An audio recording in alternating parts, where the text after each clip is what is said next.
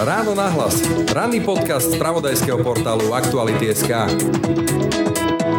Prečo sa väčšina rozprávok začína tak, že niekomu zomrie matka alebo siroty idú do sveta? Ale my si musíme uvedomiť, že v tom čase, tých pár storočí dozadu, kedy bola tá situácia stretnutia so smrťou, povedzme, že v našej kultúre môžeme iba zostať úplne iná, ako je dnes. To bola bežná životná situácia, ktorá stretla takmer každého človeka.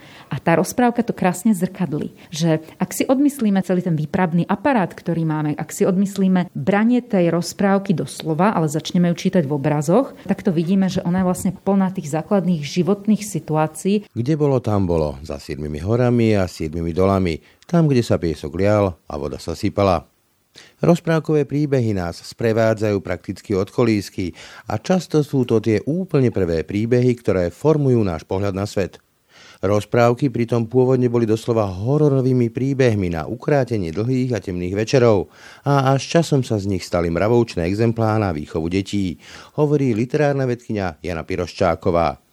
No a v tých slovenských hral kľúčovú rolu Dobšinský. Dobšinský, to je dokonalé divadelné predstavenie so skvelými kulisami, so skvelým aranžmán, so skvelou dramaturgiou, s perfektnými kostýmami, so všetkým. A tá folklórna rozprávka Občas by mohla s privretím jedného očka vyzerať aj takto v tej jednej jej podobe, ale tá folklórna rozprávka to je to rozprávanie naozaj pri tom jednoduchom kozúbku, je to niečo úplne iné. Pripravte sa na leto s novým meským SUV Hyundai Kona. Nová Kona dostala mladý, hravý dizajn a aerodynamickú športovú siluetu s dizajnovými diskami. Pokročilé bezpečnostné prvky a moderné technológie konektivity doplňa veľký displej a prémiový audiosystém. Spoznajte konu v predajniach Autopolis Bratislava na Račianskej, Panonskej alebo na Boroch, alebo sa objednajte na jazdu na www.autopolis.sk. Kam putoval neboj sa. Boli 12 mesiačikovia ľudožrúti a kto bol vlastne slovenský modrofús? Prečo je v rozprávkach toľko krutostí a môžu tak liečiť zranené detské duše? Komu boli rozprávkové príbehy pôvodne určené? Ako prispeli k nášmu národnému sebauvedomeniu a bol Pavol Dobšinský otcom slovenskej rozprávky alebo skôr jej cenzorom? Rozprávkové ráno nahlas s literárnou vedkyňou Janou Piroščákovou. Príjemné počúvanie a pekný deň vám želá Braň Dobšinský. Ráno nahlas. Ranný podcast z pravodajského portálu Aktuality.sk. Pri mikrofone a v štúdiu vítam Janu Piroščákovú, odborníčku na rozprávky. Dobrý deň. Dobrý deň. Som Dobšinský, takže nedá mi začať inak ako s Dobšinským tak povedať, otcom slovenskej rozprávky je tu považovaný Pavol Dobšinský ako taký editor tých ľudových rozprávok. Je to korektné takto povedať, že on je ten otec tých rozprávok, na ktorých sme vyrastali my, naši rodičia a moje deti, povedzme? Ak sa rozprávame o rozprávke, ktorá bola písomne zachytená, bola vydávaná a v tejto podobe sa dostala do lektúry a stala sa súčasťou tradície, tak v tom prípade je to v podstate korektné povedať. Ale potom sú tam tie ďalšie ale. Napríklad Pavel Dobšinský nebol prvý, kto začal zbierať rozprávky na Slovensku. Tým Samuel Reus? Bol to Samuel Royce, aj keď nájsť toho úplne prvého zberateľa by bolo dosť ťažké, napríklad aj Jan Kolár vydal niekoľko rozprávok už v národných spievankách a v rukopisoch nájdeme aj oveľa staršie datované rukopisy, ale keby sme sa mali rozprávať o systematickej, uvedomelej činnosti, ktorá bola postavená na nejakom koncepte, ktorá bola robená s nejakým cieľom, tak jedným z tých prvých bol Samuel Royce. Jeho synovia boli mimochodom vrstovníci Pavla Dobšinského a Jan Francisci, ktorý vydal vôbec prvú zbierku slovenských rozprávok na Slovensku, bolo to v roku 1845. Mimochodom v tomto roku Pavel Dobšinský zapísal prvú rozprávku. Je to najstarší, najstarší jeho datovaný zápis rozprávky v roku, kedy Francisci už vydal knihu slovenských rozprávok. Ktorú? Sú to e, slovenské povesti, je to 10 rozprávok. Táto zbierka pre ňu je zaujímavé to, že vznikla v čase, kedy ešte nebola kodifikovaná Štúrova, tzv. štúrovská slovenčina. A dokonca ľudový Štúr odporúčal Janovi Franciscimu, aby s vydaním knihy počkal, kým budú kodifikované pravidlá a aby tieto rozprávky upravil podľa novej spisovnej slovenčiny a uverejnil ich. Francisci s tým nesúhlasil, s vydaním sa veľmi ponáhľal a preto podoba týchto rozprávok je zaujímavá aj podobou slovenčiny, v ktorej boli zapísané, pretože to taký špecifický francisciho literárny variant slovenčiny, ktorý môže byť pre nás zaujímavý, ale ukázalo sa, že pre súčasníkov bol dosť nestráviteľný. A mimochodom, čitatelia Dobšinského rozprávok všetky tieto rozprávky veľmi dobre poznajú, pretože Pavel Dobšinský ich zaradil do svojej edície Prostonárodné slovenské povesti v rokoch 1880 až 1883, ale samozrejme po prepracovaní. Práve chcem spýtať, že tie rozprávky zbierali, editovali. Inými slovami, cenzurovali. Vy ste aj vydali knižku Krvavý Dobšinský, to znie naozaj fascinujúco kde vlastne sú tie pôvodné verzie oveľa, povedzme, že tvrdšie, krútejšie, lebo tie rozprávky pôvodne neboli pre deti. Nie, rozprávky ako, rozprávka ako žáner, bez ohľadu na to, či sú to rozprávky vydávané Dobšinským alebo kýmkoľvek iným, tak rozprávka ako žáner, ktorá sa rozprávala vo folklórnom prostredí, teda tá rozprávka, ktorej my zvykneme hovoriť, že je to ľudová rozprávka, tá nikdy nebola primárne určená deťom. Bol to rovnaký žáner folklórnej prózy, ako sú povesti, ako sú iné žánre. Dá sa to teda chápať, povedzme, veľmi obrazne tak, že proste nebola elektrína, sviečky boli drahé, ľudia nemali večer čo robiť, tak si rozprávali nejaké príbehy, ako dnes my pozeráme nejaké že horory alebo nejaké akčné filmy a oni vtedy si rozprávali povesti, rozprávky. No výborne, a nielen obrazne. Povedala by som to tak, že jedna, jedna z tých folklórnych komunikačných situácií bola práve táto a to bola aj jedna z funkcií. Plnili zábavnú funkciu.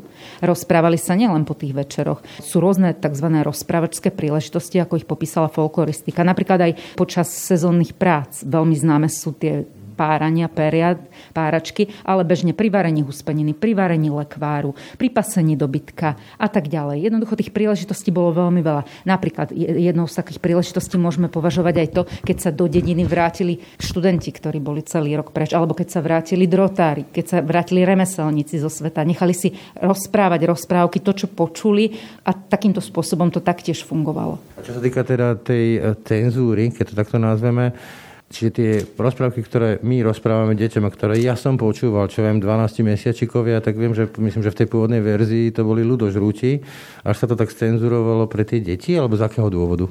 Tu sa nám to už veľmi rozbieha, o čom všetkom by sa dalo rozprávať. Treba povedať, že rozprávku o 12 mesiačikoch máme vďaka zberateľskej iniciatíve Boženy Nemcovej ktorá na Slovensku, keď počas svojich pobytov na Slovensku si naozaj nechávala rozprávať rozprávky v prirodzenom folklórnom prostredí. Povozníkmi, služkami, gazdinami robila to, čo slovenskí romantici viac menej snívali, ako svoju prácu prezentovali, ale reálne oni takéto zbery nerobili. Písali väčšinou od stola na základe toho, ako si pamätali rozprávania rozprávok. Ale ten naozaj pre nich ideálny model robila práve Nemcová. Na slovenskom materiáli, ktorý zaznamenali romantici, sa táto rozprávka vôbec nenachádza, čiže nedovolím si tvrdiť, že to boli ľudožrúti a aj ten materiál, ktorý je v rámci, keby sme si pozerali porovnávacie komentáre alebo materiál v rámci iných národov, tak neviem, ne, nedokážem to takto povedať, ale ak by som sa vrátila k pointe tej vašej otázky, že prečo boli cenzurované a ako boli cenzurované. E, romantici nezbierali, medzi nimi Pavol Dobšinský, nezbierali rozprávky tak, že zapísali každé jedno rozprávanie, ktoré počuli.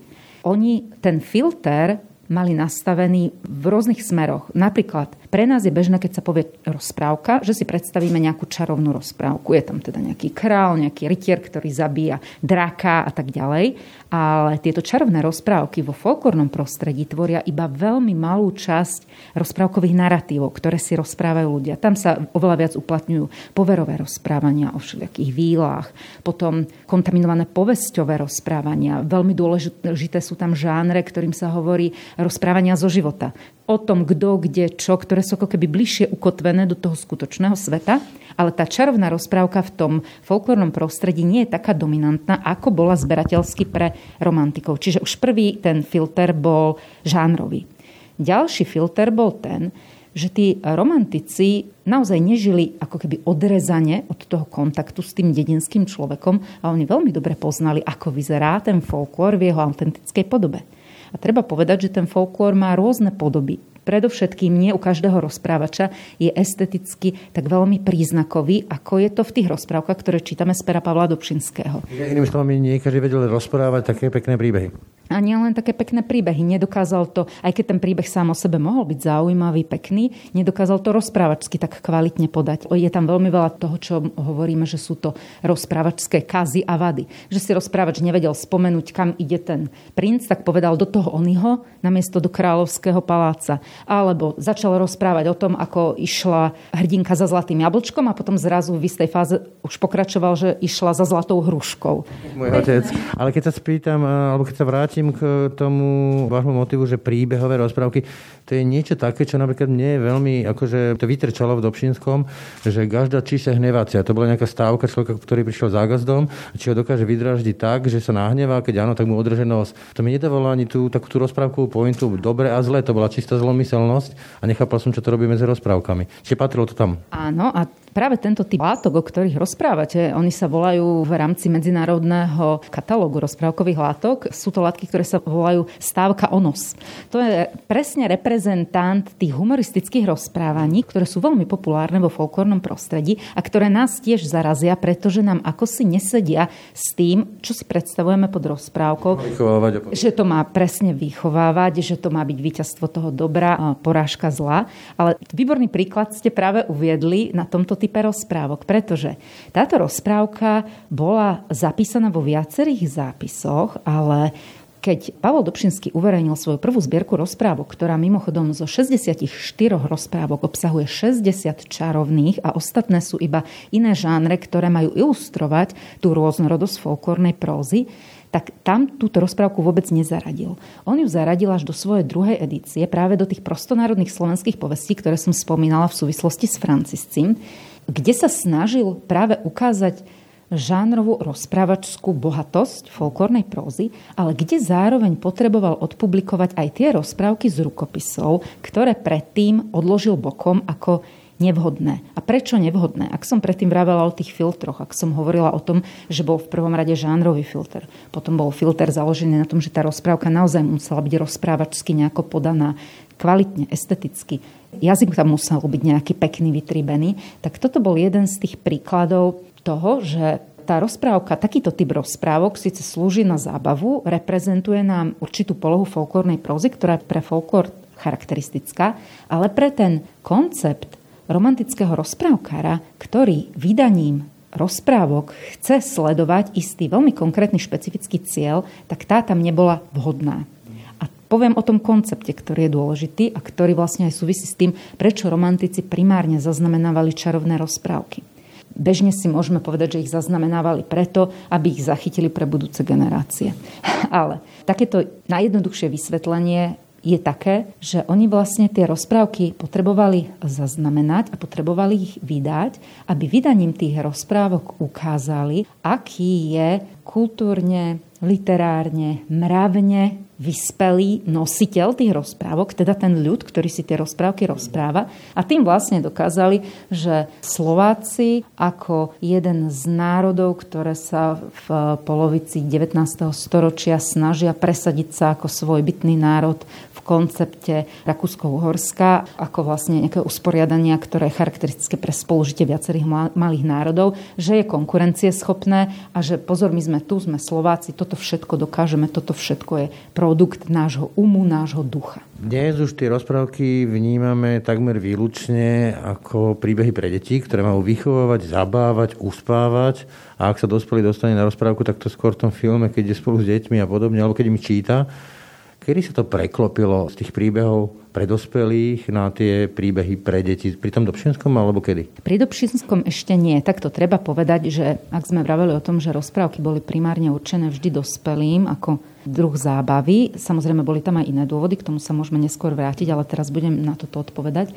Istá malá časť rozprávok bola vždy určená aj pre deti a výlučne pre deti a práve zmyslom tých textov bolo predovšetkým vychovať, zabaviť. Napríklad typickou takouto rozprávkou je rozprávka o siedmých kozliatkách. Churik košťurik tiež? Nechurik košťurik, presne tak koza odratá ješ. To je veľmi malé spektrum rozprávok a to, že sú určené pre deti, to už vnímali aj doboví rozprávkari, pretože poznámky na Margo žánru sú súčasťou rukopisov a pri týchto rozprávkach sa píše buď detská alebo žartovná. Vedeli, že to sú rozprávky pre deti. Otlačili aj Pavol Dobšinský vo svojej zbierke. Napriek tomu všetky vydania rozprávok, ktoré v 19. storočí na Slovensku boli realizované, boli stále určené dospelému čitateľovi a taký ten postupný presun do kompetencií detskej literatúry vlastne súvisí aj so vznikom a diferenciáciou detskej literatúry ako takej a môžeme ho nejako datovať alebo umiestniť až do prvej tretiny 20. storočia. Rozprávka však vždy mala veľmi špecifické postavenie v tom, že tí, ktorí by ju radi videli v čítaní pre deti, museli nejakým spôsobom zargumentovať alebo museli vybojovať to, že pre deti je vhodná, pretože všetky tie prvky, ktoré sme už predtým spomínali, sa považovali ako absolútne nevhodné pre detského čitateľa. Vraj sú príliš brutálne, morbídne, dieťa tomu nebude rozumieť a tak ďalej. Ale toto všetko sa vlastne obišlo tým, že rozprávky v rámci edičnej praxe a v rámci edičnej praxe pre deti boli upravované, boli rôznym spôsobom zjemňované, ale s takýmito hlasmi, ktoré via, že tá rozprávka nemá čo robiť v čítaní pre deti sporadicky sa aj dnes stretne. Ja sa spýtať, že či to je to isté ako dnes, keď počúvame napríklad, že boskávanie šipkovej rúženky, že to je nekonsenzuálny bosk, čiže vlastne znásilnenie a nemá čo to rozprávke robiť, alebo že ten vlk by nemal skončiť ako teda, že s rozparaným bruchom a kameňmi, že treba mu len dohovoriť. To sme tu už mali aj predtým. To je v podstate otázka posledných viac ako 100 rokov, že takéto hlasy sa neustále ozývajú. Myslím si, že je to úplne neopodstatnené, pretože keď sa pozrieme na to, čo dnes deti čítajú, pozerajú, aké hry dostávajú na tabletoch. Nie u každého rodiča je to predsa moderované, to, čo to dieťa robí. A na druhej strane výskumy psychológov, psychiatrov detských, ktoré prebiehali v podstate už od medzivojnového obdobia, potvrdili, že tie rozprávky nielen, že nie sú pre detskú psychiku, aj pre psychiku malých detí škodlivé, ale práve naopak sú veľmi užitočné, pretože napomáhajú tomu dieťaťu prežiť si situácie, ktorým ono na svojej úrovni rozumie. A toto je veľmi dôležitý bod poznania alebo dôležitý moment, ktorý by si možno taký opatrný rodič mal uvedomiť, že to vlastne nie je problém, pretože aj tie krvavé prvky alebo násilné prvky v tej rozprávke nikdy nie sú samoučelné, ale sú súčasťou tej rozprávkovej štruktúry, ktorá má svoju logiku a má svoje opodstatnenie. Keby som dodal, že z môjho pohľadu napríklad e, to je aj o tom, že učia deti, že svet nie je len bezpečné miesto, ale môže byť aj nebezpečné miesto a zlé veci môžu mať len dôsledky? Určite, ja, ja to tiež vnímam presne takto. A zaujímavé je napríklad, keď som čítala práce Bruta Bettelheima, veľmi významného psychiatra, tak on práve poukázal na moment, ktorý možno by sme si ani neuvedomili bežne ako rodičia. A síce, že to dieťa sa potrebuje identifikovať aj so zlým hrdinom a potrebuje si týmto so zlou postavou. Ja. Áno. A potrebuje si vlastne aj toto nejakým spôsobom zažiť a spracovať. No, veď napokon aj e, psychiatri v mnohých smeroch sa používajú rozprávky ako isté archetypy. A vlastne tie rozprávky sú vyjadrením istých archetypov.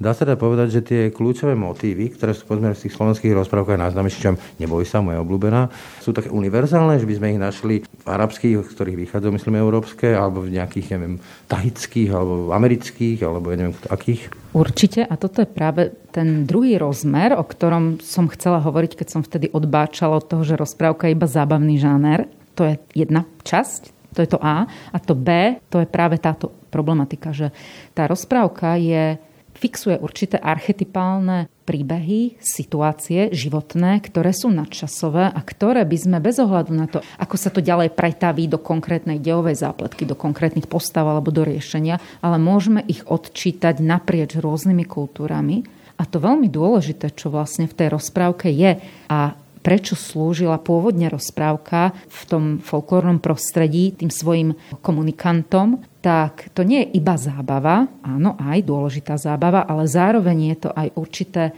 vnútorné vyjadrenie postojov, túžob, bazálnych životných situácií, ktoré veľmi, veľmi jednoducho ľudia si zažijú a veľmi dobre ich poznajú. Je niečo také, že katarzné momenty, ktoré si prežijem v rozprávke miesto reálneho života, alebo pomôžu mi vyrovnať sa s tým realitou. Áno. Ja som dostala prednedávnom takú veľmi zaujímavú otázku od celkom mladej osoby, ktorá sa ma spýtala, že prečo sa väčšina rozprávok začína tak, že niekomu zomrie matka alebo siroty idú do sveta. Ale my si musíme uvedomiť, že v tom čase, tých pár storočí dozadu, kedy bola tá situácia stretnutia so smrťou, povedzme, že v našej kultúre môžeme iba zostať úplne iná, ako je dnes. To bola bežná životná situácia, ktorá stretla takmer každého človeka. A tá rozprávka to krásne zrkadlí.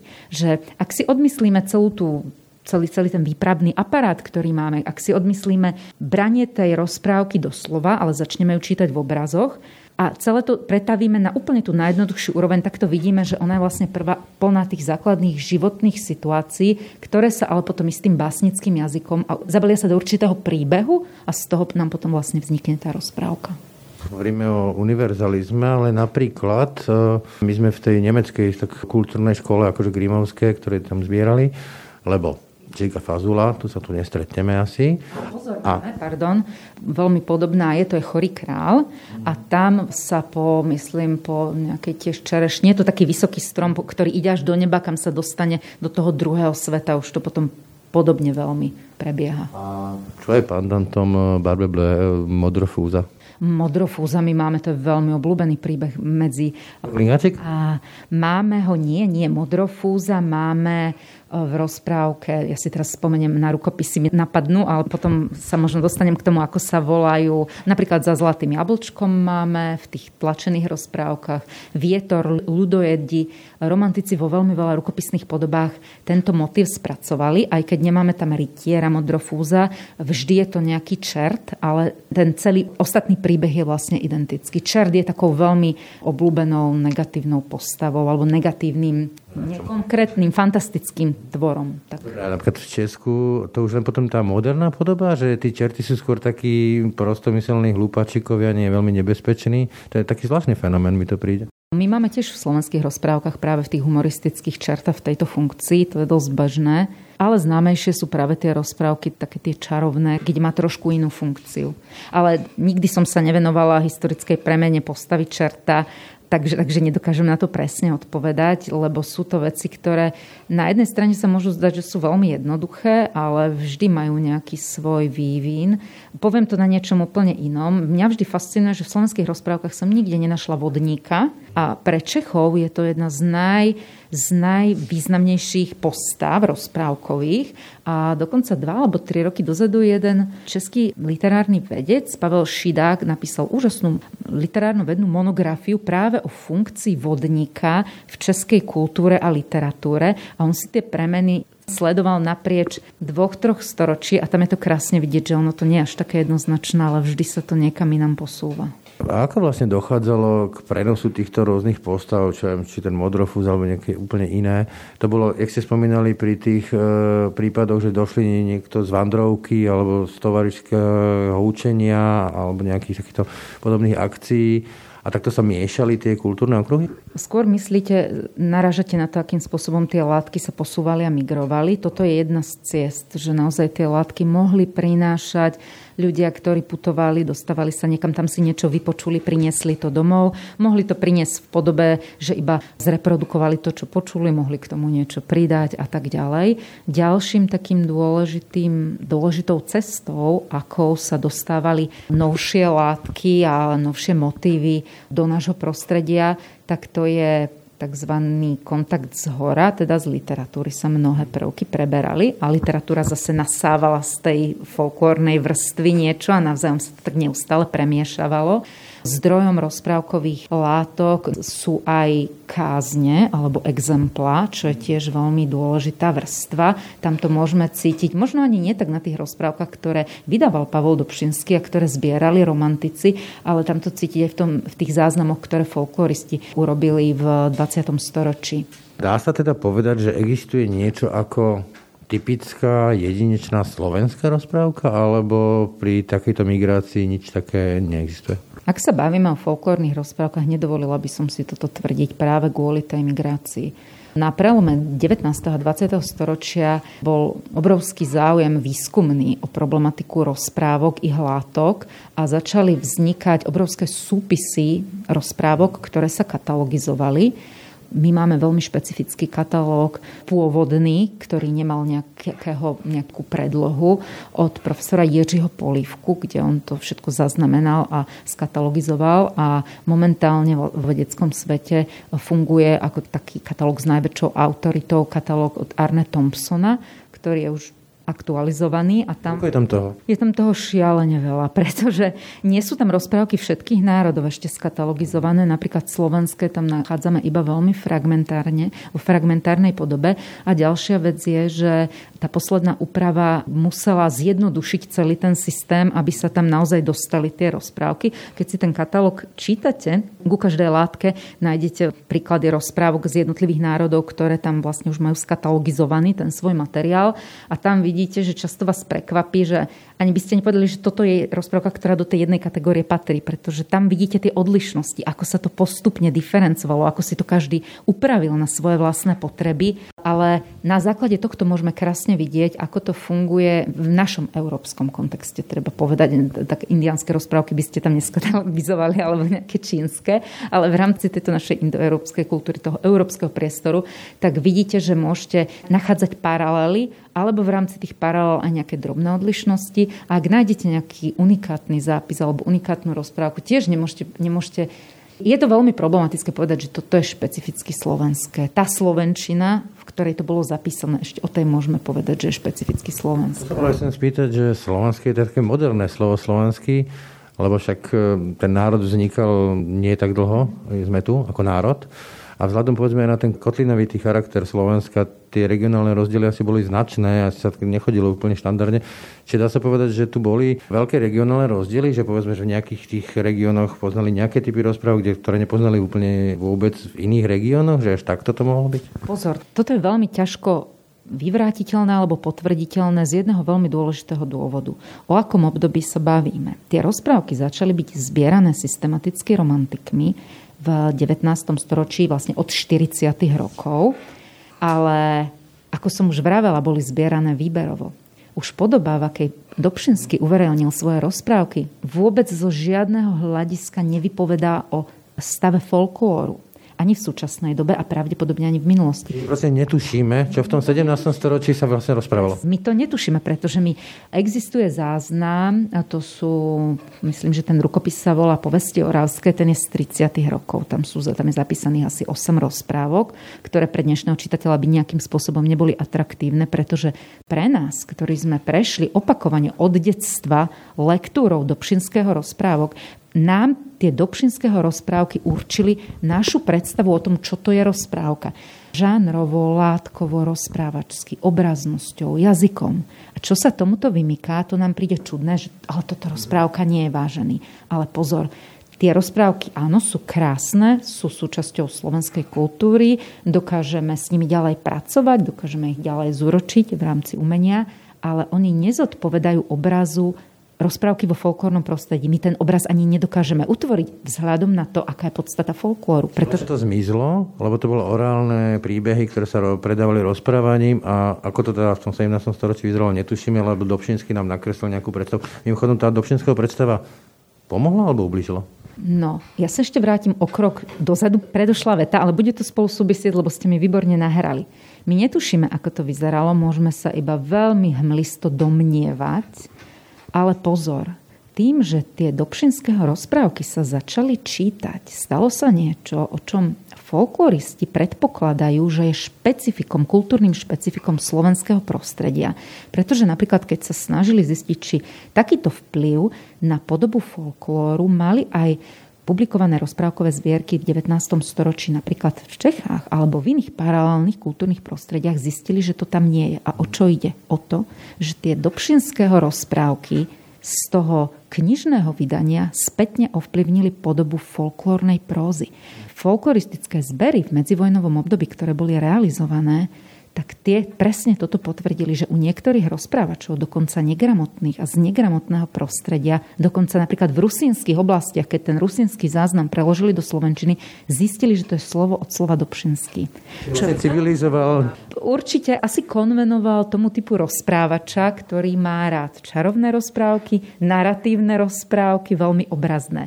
Pre mňa bolo veľmi dôležité napríklad moje osobné stretnutie s podobou folklórnej prózy v podobe tých autentických folkloristických zberov, pretože tam som si uvedomila najintenzívnejšie ten obrovský rozdiel. Ja to obrazne to poviem. Dobšinský, to je dokonalé divadelné predstavenie so skvelými kulisami, so skvelým aranžmán, so skvelou dramaturgiou, s perfektnými kostýmami, so všetkým.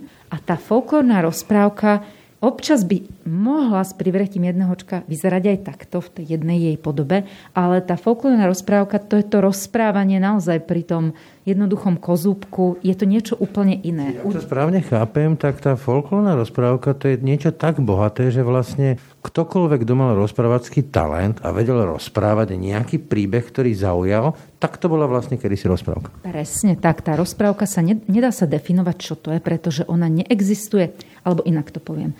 Keď napíše autor nejaké dielo, to dielo je v podobe rukopisu, prípadne sa vytlačí, je uzavreté. Nič sa k nemu nepridáva. Toto je to konkrétne dielo. Čo sa týka ľudovej folklórnej rozprávky my nemôžeme povedať, že toto je tá jedna konkrétna. Ona existuje ako nejaká obrovitánska, neobmedzená množina látok, postupov a tak ďalej a realizuje sa v tom danom akte rozprávania tým daným konkrétnym rozprávačom. Viete mi povedať, alebo vieme dnes, že čo rozhodovalo o tom, ktoré tie príbehy prežijú, ktoré sú tie, ktoré mali väčšiu šancu, ktoré si osvojili ďalší, či bola nejaká mustra, alebo to bolo naozaj úplne tak tekuté piesky, že si to neviem predstaviť. V tom folklórnom prostredí? V tom folklórnom prostredí do hry vstupuje veľmi veľa faktorov. Môžeme sa na to pozrieť z hľadiska jednej takej kategórie, ktorú folkloristi veľmi často používajú, a to je práve kategória rozprávača aký je ten rozprávač. Sú dediny, v ktorých je veľa rozprávačov, sú dediny, v ktorých je jeden jediný rozprávač. Rozprávač môže byť tak 80-ročná babička, ktorá rozprávala celý život, ako aj mladý 20-ročný chlapec. Rozprávač môže byť niekto vzdelaný, môže to byť niekto úplne negramotný. Rozprávač môže mať vo svojom repertoári 10 rozprávok, ktoré opakuje vždy slovo od slova rovnako Rovnako iný môže mať síce 10 rozprávok, ale každú vám vždy porozpráva úplne inak. Už len toto určuje to, na čo sa pýtate, že je to naozaj veľmi široké. Sú rozprávači, ktorí majú vyslovene zmysel pre kompozíciu, estetické kvality textu a ktorí naozaj tú rozprávku rozprávajú tak, že v tom nájdeme všetky tie vlastnosti, ktoré my dokážeme identifikovať a nájsť u Pavla Dobšinského ale sú takí, ktorí vám ten text povedia tak, že ak nie ste odborník, tak vlastne ani neviete, že vám rozpráva rozprávku. Lebo toto pre vás rozprávka nie je to, čo on rozpráva.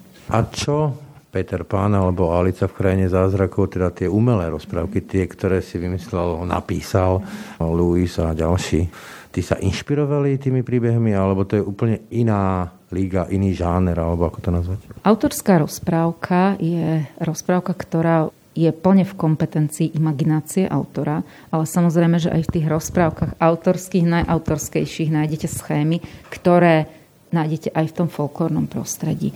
Možno nepôjdem až k takýmto autorským autorským, možno pôjdem k nejakej k autorovi, ktorý ako keby bol rozkročený alebo napomedzi, alebo u ktorého môžeme nájsť aj rozprávky, ktoré nám pripomínajú ľudové rozprávky, keď spomeniem Andersena. Andersena každý pozná ako veľkého pána rozprávkára, ale má takú rozprávku Divé labute, ktorá nám veľmi pripomína našu rozprávku o zhavranených bratoch. Tam je to, čo sa týka látky, to sa kryje takmer na 90%.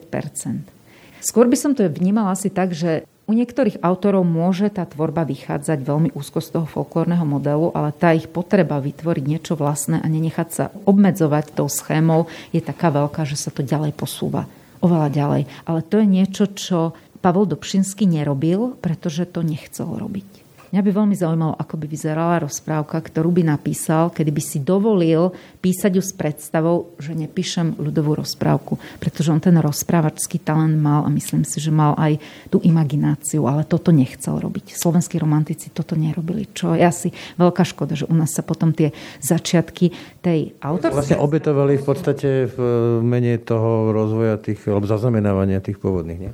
Neviem, či sa obetovali, ale v ich, te, v tom kultúrnom koncepte, pre ktorý tie rozprávky zbierali a prečo ich vydávali, to bolo o tom, že potrebovali zostať v tom priestore tej ľudovej rozprávky a ten tvorivý potenciál, ak mali, ten práve použili na to, aby tie rozprávky napísali v tej podobe, v ktorej ich napísali. Im sa to tak úspešne podarilo, najmä teda Dobšinskému, že presvedčil niekoľko generácií svojich čitateľov a presvedčil aj mnohých neskôr literárnych historikov a folkloristov, že to je ľudová rozprávka, to, čo napísal. S tým všetkým, čo ste si o rozprávkach prečítali, či všetkých rozprávky, čo ste prečítali, čo hovoríte na tie úplne, že moderné tie filmy, všelijakých tých Šrekov a Vajany a neviem čo všetko. Má to ešte niečo s rozprávkou? Podľa mňa to má s rozprávkou, pretože v princípe to sleduje tú základnú schému. Sleduje to schému o veľkom sne, často je to taký ten popoluškolský príbeh, že niekto, kto je malý, zaznávaný usilovnosťou a trpezlivosťou, dôjde k cieľu, pretože keby sme tie rozprávky tak zjednodušili, tak toto to sleduje. Len je to prispôsobené súčasným očakávaniam, je to prispôsobené tomu, že sme nejak nastavení na nejaký model rodinnej rozprávky, kde sa máme v prvom rade zabaviť. Treba povedať, že nesledujem to nejako spravidelne, ale tých pár sporadických vecí, čo som videla, je to niečo úplne iné ťažko povedať, ako by na to reagovalo nejaké dieťa alebo dospelí, keby sme to, sa mohli posunúť 150 rokov, 200 dozadu a pustili by sme im to. Keď hovoríte o putovaní za snom, a tak mi napadá klasika Alica v krajine zázrakov, ale v slovenskom pandante je to moja obľúbená Neboj sa. To je moja obľúbená. Čiže toto je asi jedna z tých, ktoré tvoria kostru tých e, slovenských rozprávok, alebo dá sa povedať nejaký taký, že kostra, že toto sú také tie kľúčové slovenské rozprávky? Dá sa to povedať iba v kontexte tých rozprávok, ktoré romantici vydávali a v kontexte toho, keď sa pozrieme na tie rukopisy, z ktorých Dobšinsky pripravoval rozprávkové zbierky, môžeme vidieť, že isté rozprávkové látky veľmi výrazne uprednostňovali, čo mohla byť aj náhoda, pretože tým, že tie látky stále sú, môžeme natrafiť na rozprávača, ktorý práve má také látky rád tu ako niekde inde.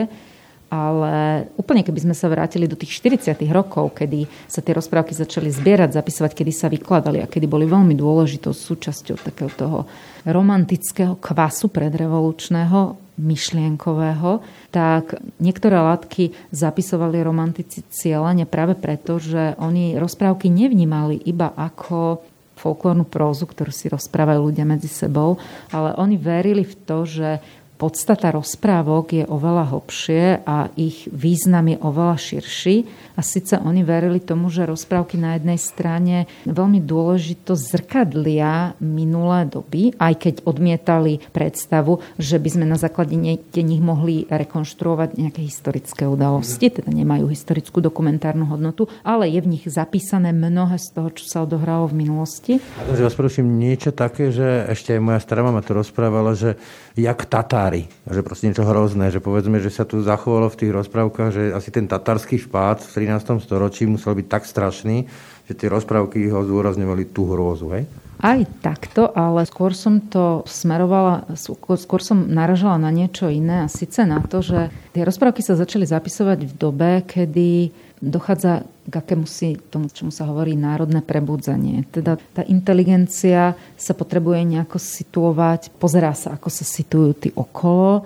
Slovenskí romantici videli, že tu bratia Česi majú také pamiatky, Srby majú také, Chorváti majú také. Ludovit Štúr vo svojich prednáškach, ktoré ta prednášal mladým študentom, tak upozorňoval na všetky tieto pamiatky a ako si to bolo také ako keby vákum, že čo my máme také veľké? My nemáme historické spevy epické v Čechách bol objavený známe Falza, rukopis Kráľovedvorský, rukopis Zelenohorský, o ktorom slovenskí romantici verili, že sú to práve pamiatky stredoveké. To bolo v ich, v ich očiach obrovská hodnota a my nemáme nič. A oni ako keby projektovali si tú potrebu mať niečo také, čo dokáže ich starobilosť. Prejavovali si dej. Áno, a pozerali sa na rozprávky, poškulovali, že teda tie rozprávky by to mohli byť.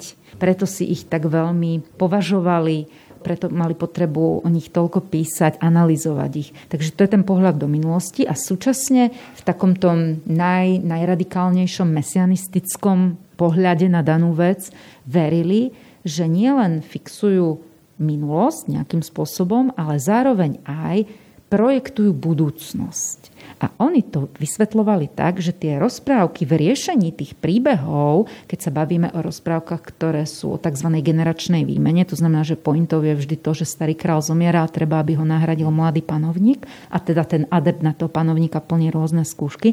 A že tento rozprávkový príbeh nám vlastne dáva nádej, že tak ako ten hrdina dosiahne to, že sa stane konkurencieschopným preto, aby mohol byť budúcim panovníkom, tak také niečo prebehne aj u nás a títo Slováci, ktorí sú teraz zaznávaní, presne takisto raz budú tým najdôležitejším slovanským národom. Populvára niečo viac. Keďže rozprávky sú o rozprávaní, a sú aj o archetypoch, tak zrejme tu boli od vtedy, od nepamäti, od kedy ľudia sedli pri nejakých okňoch a boli schopní niečo artikulovať. Aká je najstaršia rozprávka vôbec, ktorú ale poznáme? My, ktorú poznáme, alebo ktorú doložila folkloristika ako, ako známa rozprávka? No povedzme, že jednak v rámci sveta, že to povedzme, že o svete a povedzme, že u nás, ktorá sa dá povedať, že je taká na Slovensku taká, že najpôvodnejšia, alebo najstaršia, neviem, to správne povedať. To sa nedá povedať, pretože oni sa rozprávali, ale sa nezaznamenávali. My máme určitú predstavu o tom, aké boli, odkedy sa začali zapisovať. Takže to je veľmi problematické. Svetovej, kde, v ktorej kultúre nájdeme, povedzme, že v tom v Babylone, v Uru alebo Egypt? Práve Egypt to je a keďže ja mám teda dosť výrazne problém s menami, tak vám nepoviem, ako sa tí dva bratia volali, ale tá látka sa všeobecne volá rozprávka o dvoch bratoch. A to je teda niekoľko tisíc rokov pred Kristom datovaný. Našlo sa to vlastne na, na za, zapísané zápis a tá rozprávka obsahuje veľmi veľa prvkov, ktoré sa tradične v čarovných rozprávkach aj ktoré, s ktorými sa stretávame v mýtoch, v legendách a tak ďalej. Jednoducho je to ako keby taká veľmi koncentrovaná prabunka, z ktorej sa to ďalej šírilo. Venujete sa týmto rozprávkam dlhodobo? Je to už na práce? Čo pre vás tie rozprávky znamenajú? Čo dávajú vlastne nám? Asi čitateľovi, ktorý je naladený na to čítať rozprávky v tejto ich podobe, v akej nám ich priniesol Pavol Dobšinský. Určite je to taký, dnes by som možno povedala, že aj taký možno sentimentálny návrat do nejakého úplne iného sveta, v ktorom si môžeme užiť ten nejaký príbeh, taký v tej jednoduchej podobe, ktorý nás ale dokáže posunúť k tým základným veciam proste pocit v tej rozprávke, že dobro zvíťazí nad zlom, to je nejaká základná schéma, ktorá je pre človeka veľmi dôležitá v každej životnej situácii. Asi to znie ako veľké kliše, pretože na tomto princípe začali neskôr parazitovať mnohé žánre, ktoré nám túto schému prinášajú v takom ako keby až vyprázdnené, vo vyprázdnenej podobe. Takže môže to znieť tak veľmi triviálne, banálne, ale toto je vlastne tá, asi tá dôležitá podstata. Ja si napríklad pamätám, že moja babka mala už poriadne cez 60 rokov. Ona príliš nebola čitateľský typ, ale stále čítala rozprávky. Ja som, mne to prišlo také čudné, že pre mňa to bolo o tom, že proste v mojej generácii rozprávky takéto čítali deti. A ona to čítala, že to, je také, to bolo také pekné, vyzerala taká veľmi spokojná. Ale to je ten krásny príklad práve toho, že tá rozprávka, tak ako je vybudovaná, a tak, ako sa nám dochovala, že je to naozaj e, nejaký tradičný, archaický žáner, ktorý zachová tie archetypy, tie základné schémy, ona je vlastne komunikačne prístupná pre kohokoľvek, od tých malých detí po toho človeka v strednom veku, po toho starého človeka a každý je rozumie na nejakej svojej úrovni, ktorú dokáže pochopiť, prijať. Možno niekomu viac naozaj vyhovuje ten Andersen, nejaká, nejaký literárnejší, možno niekomu viac vyhovuje filozofickejšia podoba tých rozprávok, čo je vlastne fajn teraz, kedy sa nám tie rozprávky diferencujú a jednoducho dajú sa porozprávať aj takým spôsobom, že máme z toho úžasný pôžitok na úplne inej úrovni ako na tej takej tej ako keby zemitej alebo jednoduchšej úrovni v tom modeli folklórneho rozprávania. Ďakujem za rozhovor Jane Piroščákovej. Ďakujem aj ja. Ráno nahlas. Ranný podcast z pravodajského portálu Aktuality.sk Tak a to už bolo z dnešného Ráno nahlas. Naozaj všetko. Pekný deň a pokoj v duši praje. Braň Robšinský. Všetky podcasty z pravodajského portálu Aktuality.sk nájdete na Spotify a v ďalších podcastových aplikáciách.